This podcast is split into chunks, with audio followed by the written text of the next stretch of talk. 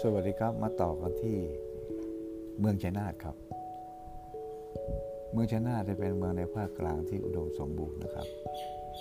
มีแม่น้ำสามสาย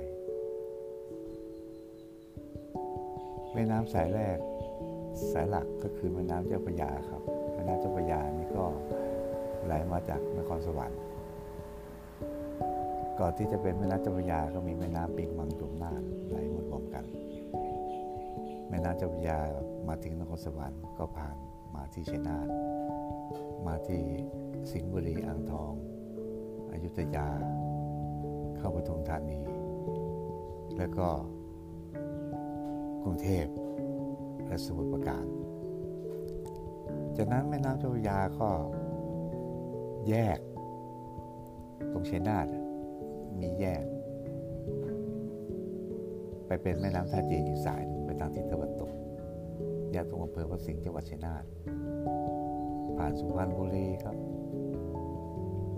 ผ่านมานครชัยศรีไปสามพราน ไปกระทุ่มแบน ไปสมุทรสาครลงทะเล ที่มหาชัยครับบาทาจีนสมัยโบราณอีกสายหนึ่งก็แยกจากวันาเจ้าพรยามื่อขับไปทางทิศตะวันตก แยกจากตรงใต้อำเภอเมืองมา ตรงนั้น